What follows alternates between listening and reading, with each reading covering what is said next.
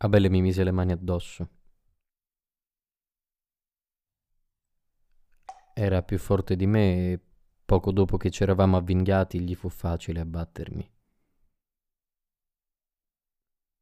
Poi mi montò sopra e cominciò a tempestarmi di pugni. A un tratto io mi paralizzai. Le sue pupille si trasformarono. Prima divennero rosse per il sangue che gli era affluito, poi bianche come il ghiaccio, fredde, gelide. Ebbi appena la forza di sussurrare piangendo di risparmiarmi la vita.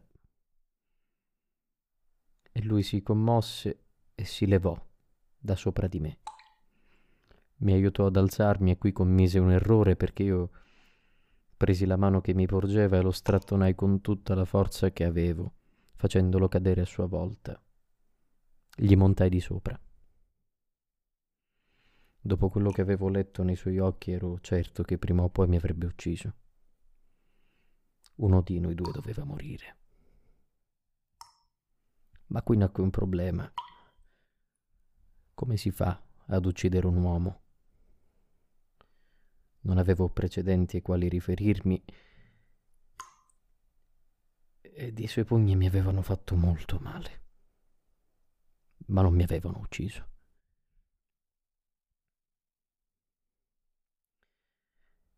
Allora cominciai a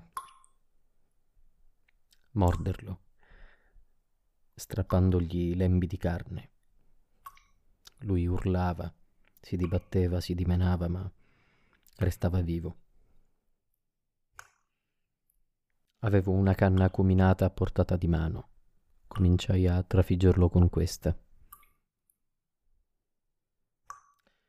Niente da fare, la canna si spezzò e con uno scatto delle reni Abele mi disarcionò e prese strisciando ad allontanarsi.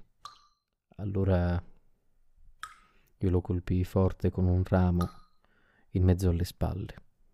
Lui si appiattì sulla terra a faccia sotto. Io lo colpii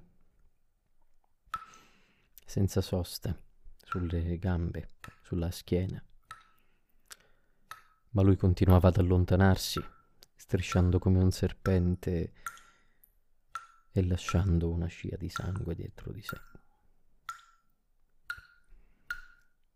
Mi sedetti, esausto, sopra una pietra, a riflettere tanto conciato com'era non sarebbe potuto andare lontano. Fu allora che mi ricordai come faceva lo stesso Abele a uccidere gli animali. Mi guardai attorno, scelsi la pietra più grossa e reggendola con le due mani mi avvicinai a mio fratello che intanto era riuscito a voltarsi. Guardava il cielo, senza più forza di stare in piedi.